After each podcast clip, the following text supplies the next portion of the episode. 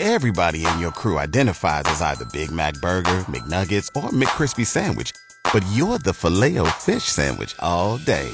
That crispy fish, that savory tartar sauce, that melty cheese, that pillowy bun. Yeah, you get it.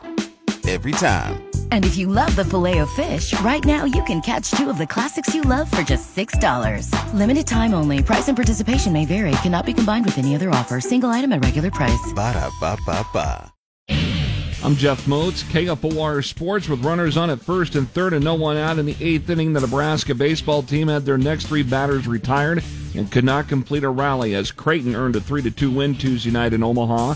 Husker senior outfielder Cam Chick says it's frustrating. We had a ton of runners on base, especially in scoring position. Um, a couple with no outs, weren't able to execute that.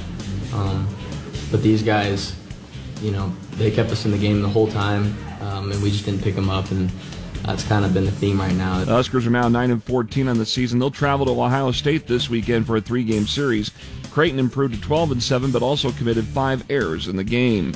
At Bowlin Stadium on Tuesday night, the Nebraska softball team won 15 to nothing in five innings over Creighton via the run rule. High school baseball Tuesday, Lincoln Southwest beat Lincoln Southeast 13 to 3 in 5 innings. The Silverhawks scored 9 runs in that final inning.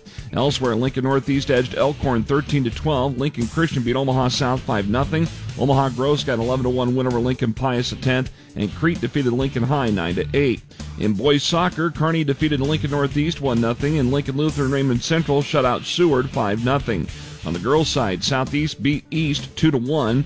Southwest defeated Pius X 3 2 in a shootout. Lincoln High got a win 3 0 over Lincoln North Star. Lincoln Lutheran Raymond Central shut out Seward 6 0. Center Derrick Walker Jr. is returning to the Nebraska men's basketball team next season. He averaged nine points and six rebounds for Huskers this past season. Sam Haiby is returning to the Nebraska women's basketball team next year after averaging 11 points and four and a half rebounds per game this season for the Huskers, who went 24 9 and made an appearance in the NCAA tournament. And Lincoln Public Schools on Tuesday announced that Kara Graham will be the new athletic director at Lincoln Southeast, taking over for J.J. Tochek, who will become LPS's new district athletic and activities director. I'm Jeff Moats, KFOR Sports.